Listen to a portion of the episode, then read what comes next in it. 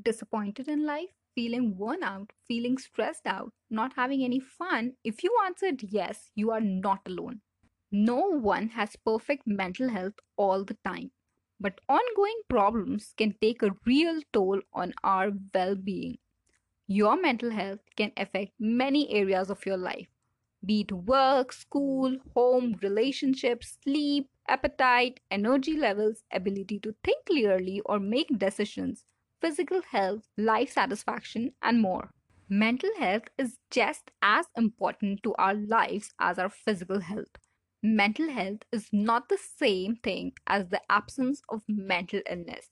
Mental health includes how you feel about yourself, the world, and your life your ability to solve problems and overcome challenges, your ability to build relationships with others and contribute to your communities, your ability to achieve your goals.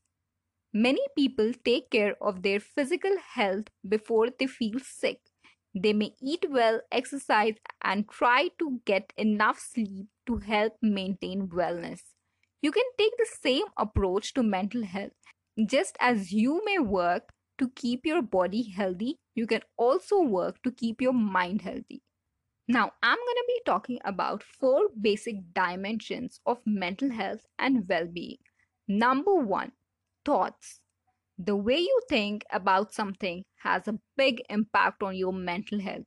Changes in your thoughts often go along with changes in your mental health. When you feel well, it's easier to see positive aspects. When you aren't well, it's easy to get stuck on negative things and ignore positive things. Number two, body reactions. Body reactions are changes in your body functions such as heart rate, breathing, digestion, brain chemicals, hormones, and more.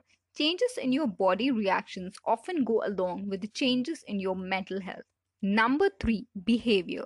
It is the most helpful or harmful things that you do to yourself. Other people can usually see your behavior. Changes in behavior often go along with the changes in mental health. And lastly, number four, emotions. Emotions are the way you feel. They may be pleasant or unpleasant. Changes in emotions often go along with the changes in mental health. So now you see, mental health is determined by our overall pattern of thoughts, body reactions, behavior, and emotions. Each of the four mental health dimensions can influence all of the others. Here's an example. If you have thoughts saying, I did a good job, your body's reaction will be much relaxed and your behavior eh, would be I would reward myself with a movie.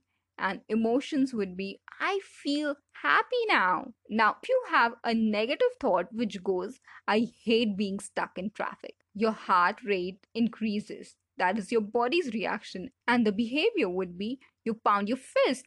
Your emotions would be, you feel angry. So you see, all those four basic dimensions are so interrelated to each other. So, from next time, make sure that you have a right understanding towards what's around you and what's in you. Because all these four dimensions your thoughts, body reactions, behaviors, and emotions are so interrelated to each other. One goes wrong, the rest of the thing goes wrong. Make sure you strive towards strong mental and emotional well being.